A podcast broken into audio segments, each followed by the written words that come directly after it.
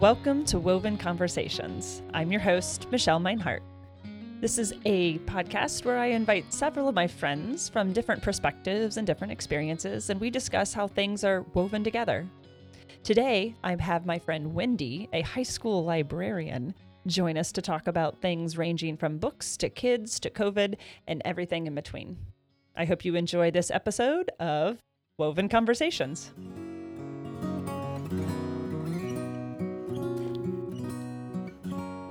Hi, Wendy. Hello, Michelle. How are you today? I'm wonderful. How are you? Good. How is it to be back at school?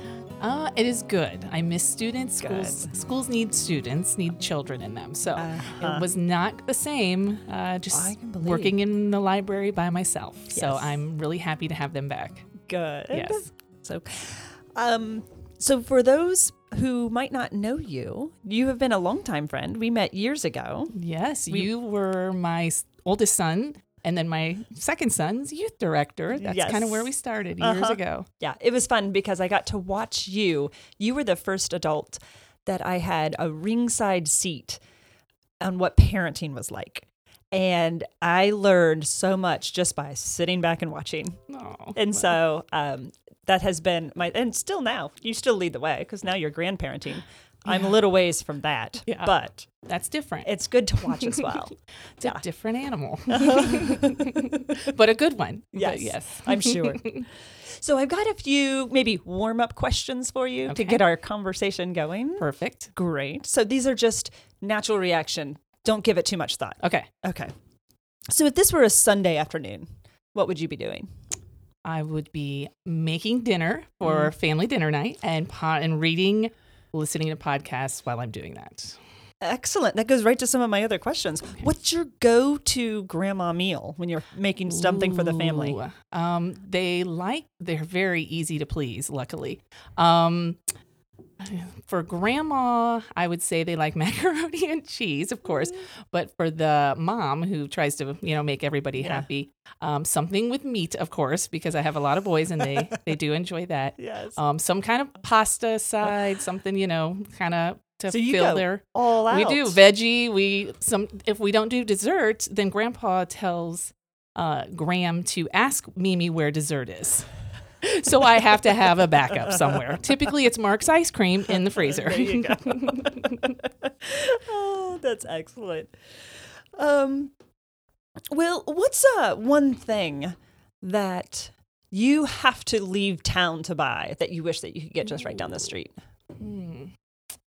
This is for people who don't live 45 minutes from the nearest Target. They don't know what this is Mhm. like. So, Um. Gosh, I was gonna say it used to be coffee, but not anymore. Obviously, we have a wonderful coffee shop. I do like to try other coffee shops though. mm, So, yeah, yeah. um, I would say clothes. Mm, Yeah, I mean, we Mhm. just don't really have Close. Yep. much yep, here. Yep. Yeah. Get it. Mm-hmm. Um, let's see. What's one thing that you find yourself telling your school kids all the time? A phrase in the yoga world, we'd call that a mantra that you just keep find yourself that you're repeating over and over. Gosh, I think uh, in the last year, especially with having this is our second group of seniors, just that you know things are going to work out okay. That even though we Mm, that's feel like one. this is just a, a really hard, confusing, unsure time, things are going to work out okay because Oh, they're good. they're pretty uh, nervous about their futures right now. Yeah. Ah, that's good. What's the last book or podcast that you've referred to or recommended to a friend? Mm. Um, I listen. My podcast that I've been listening to lately is Crime Junkies.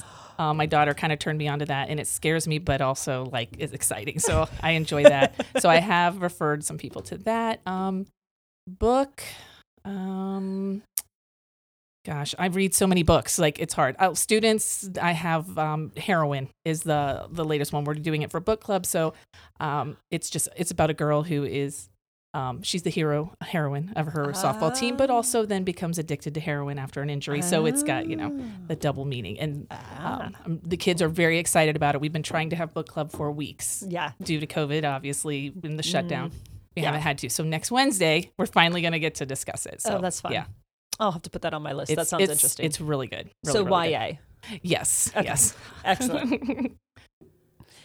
So that kind of leads into uh, my first question for you. Um, so obviously, I love books because my job as a librarian um, leads me to um, read all the time. Uh-huh. Um, I know you love to read too, All the time. right? But you're more into adult books. So, what are your probably five top books that you've read? That is so hard. Is there a genre involved? No, because I know you do nonfiction too. Oh, and- I, and I do. I read it all. Yeah. In in the last two or three years, I've done a ton of poetry. I start my mornings with poetry, and it is one of the best ways of starting the day. So yesterday's So- poem probably yes excited you. yes, it was all amazing. Yes, yeah, it was yeah, so good. yeah. So good. Um, best five books. This is tough. I feel like I'm going to leave one off. I really enjoyed A Million Miles in a Thousand Years by Donald Miller. I read that when I was probably in my late 20s. Okay. And I have referred back to that continually because it talks about story. So it's a book about books. right. And so, um, how could you not? I really loved. Uh, I loved that one. Um, I feel like I gave that as gifts there for a while. Um, oh, a place for us was one of my most recent loves. Oh, that was so Author? good. You give me a second, Okay. ya. Fatima Farheen Mirza. Ooh. So it was a fabulous. It's fiction about a family on the West Coast, and it really for me, what I walked away with when it came to this book was what it's kind of the challenge and the beauty of handing your children a faith tradition that you know is not perfect, but it is so much of who you are. This And sounds so I interesting. know, yeah, it was yeah. so good. I'm going to say that I, it's really sad also. So I don't want to make it a happy rainbow recommendation, but it was a powerful book. It was the only book I was able to read early quarantine, wow. mostly Yeah, that- because it was such a different setting, a different um, group of people. Yeah, So, that was a struggle. Reading Yeah, during I couldn't do it. Me either. yeah. Let me think. I think I've only gave you, you two, books and we're like 10 minutes in or something. It's okay. You don't have to give me five. I just thought maybe you'd have that, was list a good one. Oh no, um, I definitely, definitely love uh, Rupi Kaur as a poet. Yes. so she has Yes. a couple different books out, and so she is amazing. I would much, I would do much better if you just asked me authors. Oh, I also read recently the sequel to Beartown. So Beartown was amazing. Yes, Us Against Them, I'm reading it right now. so amazing. Yes. Fantastic writing. Yes. And it's a small town. And so I I Yeah. just fall in love with like the town as a character all in itself. And so I love Mm-hmm. Yes. Yeah, I think I'm about a third of the way, maybe close to halfway in. Yeah. Really good. Yes. I feel like you get three fourths of the way in and you're like, there's not even a hockey game yet. When do they start actually doing this thing that the thing that the book is about? Oh, Those are good. So those are probably some of my most I'll say I'll Okay. qualify that as most recent. Okay. Uh, Yes, I get because it's really hard to narrow that down sometimes. Yeah. Um, so you are a mom to preteens, and Mm-hmm. um, mental health is just something that uh, is, um, I think, has been an issue, but has come to light like more with COVID and remote learning and just being home a lot. Mm-hmm. Oh, for sure. Um, what worries you the most for your kids when it comes to their mental health? I worry about the perceived connection that comes through the digital age, leaving them more lonely than ever. Yes. That I granted we live out in the country, so we don't have neighborhood kids. Um, and but I know that my kids don't necessarily miss out on that. There's not a lot of neighborhooding Right. happening nowadays. Um, but there's so much. We think we're connected when we have this access to other people online all the time. And that's not actually what brings connection. And so many times it brings about a sense of loneliness. And I worry that as my kids get older, they won't be able to differentiate between some of the feelings that they have around this perceived connection and what is real connection. Yeah, I worry about that for Yeah. a lot. Yeah. I mean, not even just students, kids. I mean, I worry about that for adults too. Yeah. Yeah. I was just reading something the other day that um, because of the way social media is set up based on algorithms and what you're interested in, what you believe to be true, all of those kind of things, the more you click, the more your world becomes really, really narrow. And you're just not around other people to help kind of sharpen and shapen you.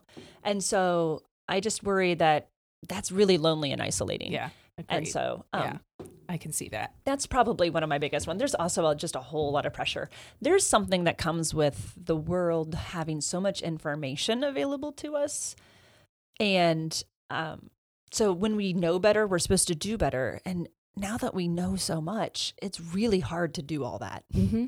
And so I worry about the levels of anxiety and perfectionism and things that will go into what my kids' future will be like because all this information is now available and we're supposed to know it and we're supposed to be able to live. I have so much compassion for my parents. Like we we talk all the time about me being raised on macaroni and cheese and Dinty Moore beef stew. And if i were now I, I just i can't eat that. It makes me feel gross. It, i just can't. Mhm. but that was my diet growing up and my parents were doing what they knew was right at the time that's what we knew Right.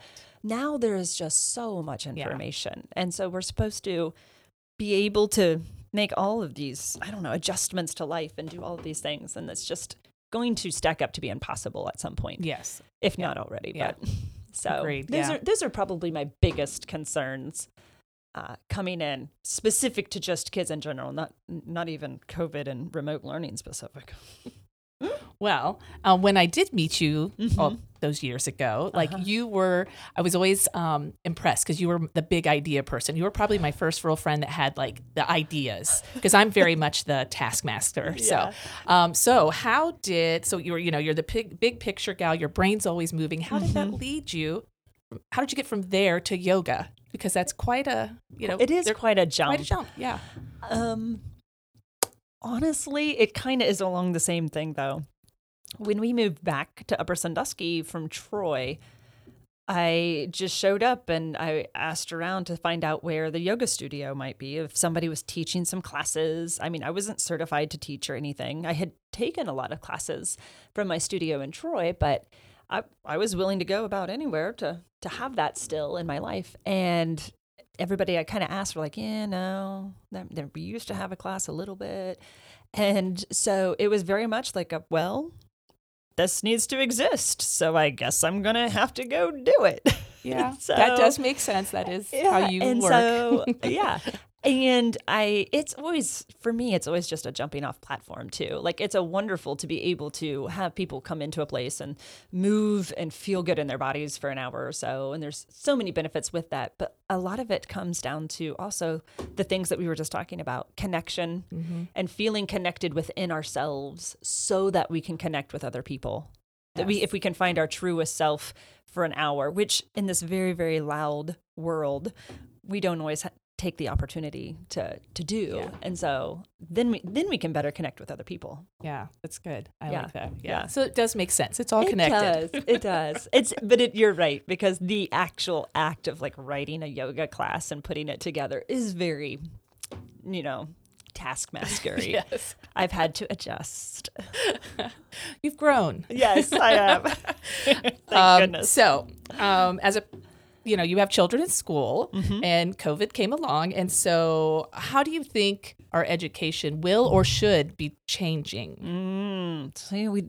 I'm telling you, this is a whole other hour long episode. know, if I we could sit down and talk I about know. schools, I see COVID as the great revealer. Like there, it was an atrocity, and I the the the deaths and the sicknesses that have happened have been terrible. But what it has done is not created problems. It's really served to pull back the curtain and show us what was already there. And I feel like schools are the primary example. Healthcare also being right up Yes, there. yes. And so the big issues with getting kids back into classrooms were things like, well, we, we can't keep enough space. And so to me, that just reveals, well, maybe our classrooms are a little bit overcrowded. And maybe, perhaps, the best educational situation for students is something more like 10 to 12 students per teacher rather than 25 or ah, 30. the dream. I know, I know. And so I feel like that's just pulling back the curtain to say, like, oh gosh, we have overcrowded classrooms. It took us a pandemic to realize that we c- literally can't function like that without endangering lives. And we have to start asking some questions of, like, well, okay, so if our physical health isn't in question, is it still good enough? And is good enough what we want?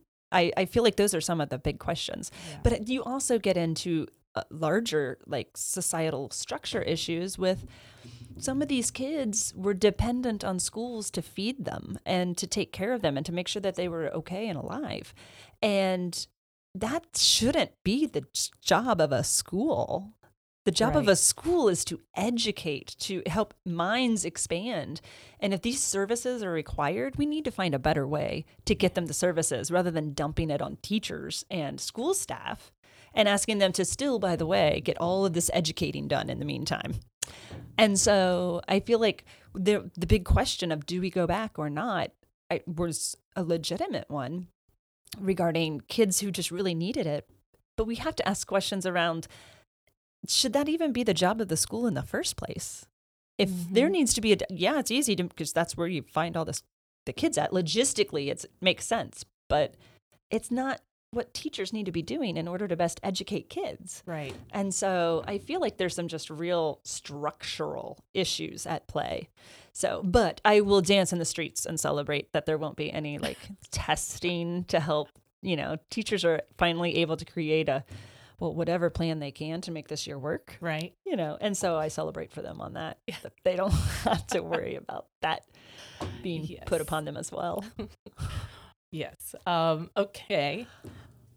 With that, real quick, um, with COVID and a small business owner, ah. because you are one, mm-hmm. um, how have you adapted and grown mm. during that?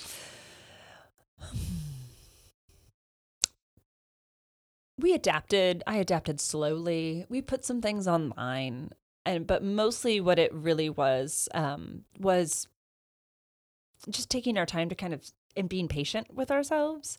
I mean, there's a million and five places where you can go get yoga online. Right. So, COVID for me as a business owner was a chance to say, why me?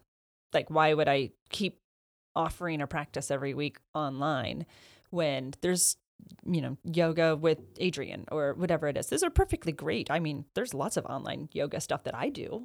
It's fine.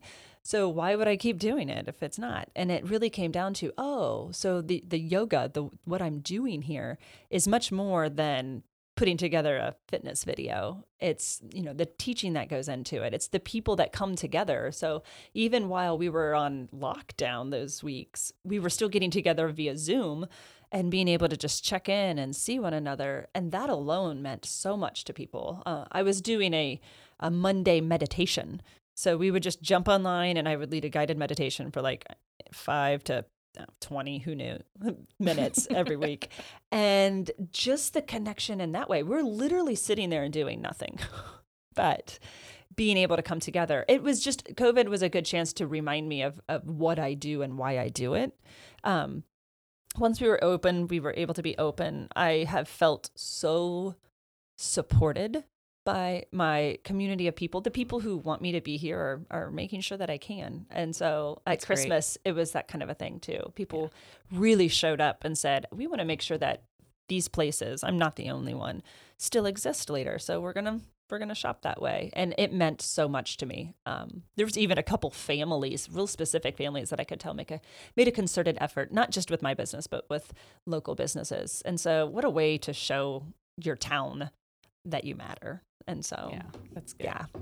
That's really good. Mm-hmm. Um, so I guess the last question I have is, okay. um, so we have a new president and vice president. Oh, so mm-hmm. why um, is Kamala Harris's, you know, the her being our vice president, such an important event in this country. That was really exciting. I know. I enjoyed. Like, did you watch the whole thing? I did. The, I, got, I had it on, and I yeah. know like our history teachers all did, but I had it on in the library yeah. for the kids who came in, and uh, that's fun. Some watched with me a little bit, but yeah, yeah it it, uh, it was yeah a lot of a lot of feelings. Very yesterday. yeah historic. Yeah. So I think that the fact that it's so historic is the reason why it's so important. I remember learning. I was not. I was not a lifelong RBG fan, mm-hmm. um, but so I came to her later in my life, and I remember reading the story of when she was explaining of like somebody had asked her something like, "Well, how long will you keep fighting to get more women on the Supreme Court?" And she said, "Until there are nine. And I think the the answer that people anticipated was like, you know, four, five, half, like, you know, Yeah. the population of our country. And she was like, no, for most of history, there have been nine men and nobody thought to question it. Right. So I want to get to a place where we could have nine women and nobody would think to question it Yeah. because we could Mhm. clearly find somebody qualified. And so that kind of thinking and mentality is why I think it's so important is we're finally able to show that there is somebody qualified. Like half of our population is a woman. Right. And so um, it was great to kind of see that progress, but I feel I feel a little RBG-ish about it. Like, yeah, very small, small fish in the big Yeah. pond in terms of. I don't think that's right metaphor. It's just a very small step in what needs to be done, but it's exciting that we're taking steps. yeah. So It's it was fun to um, see um, in social media on the different Mhm. platforms what former students that are Mm. very Mhm. excited and just like how they were like this is you know this Yeah. is historic and I got to be a part of it and my Yeah. daughters are going to know that this is just how it is. yes, It's- yes, Yeah. It's That- not going to be like this is a big deal, but yes. It is, That's yeah. where I want to get yes, to become yes. to be is where it's not a big deal Right. when those things happen Right. and the, the numbers are representative but Yes. i do think covid will be a step back for women in that regard so many people are mostly women are the ones having to rearrange their lives in order to take care of things and Right. so um, i think a lot about younger women who are just starting families and starting careers and what this has put upon them like as you moved up the ladder and you you find new ways to navigate those challenges i, I think a lot about the younger ones and what Yeah. that could be like so i was lucky we have a flexible life but Yes. not everybody does No, I know. Yeah. so very lucky that way. Very Yeah. blessed. Yeah. yes well wendy Yes. thank you so much for coming Yes, i you're could welcome. chat with I you know, forever It's, We yeah. do Yes, often, I but- know.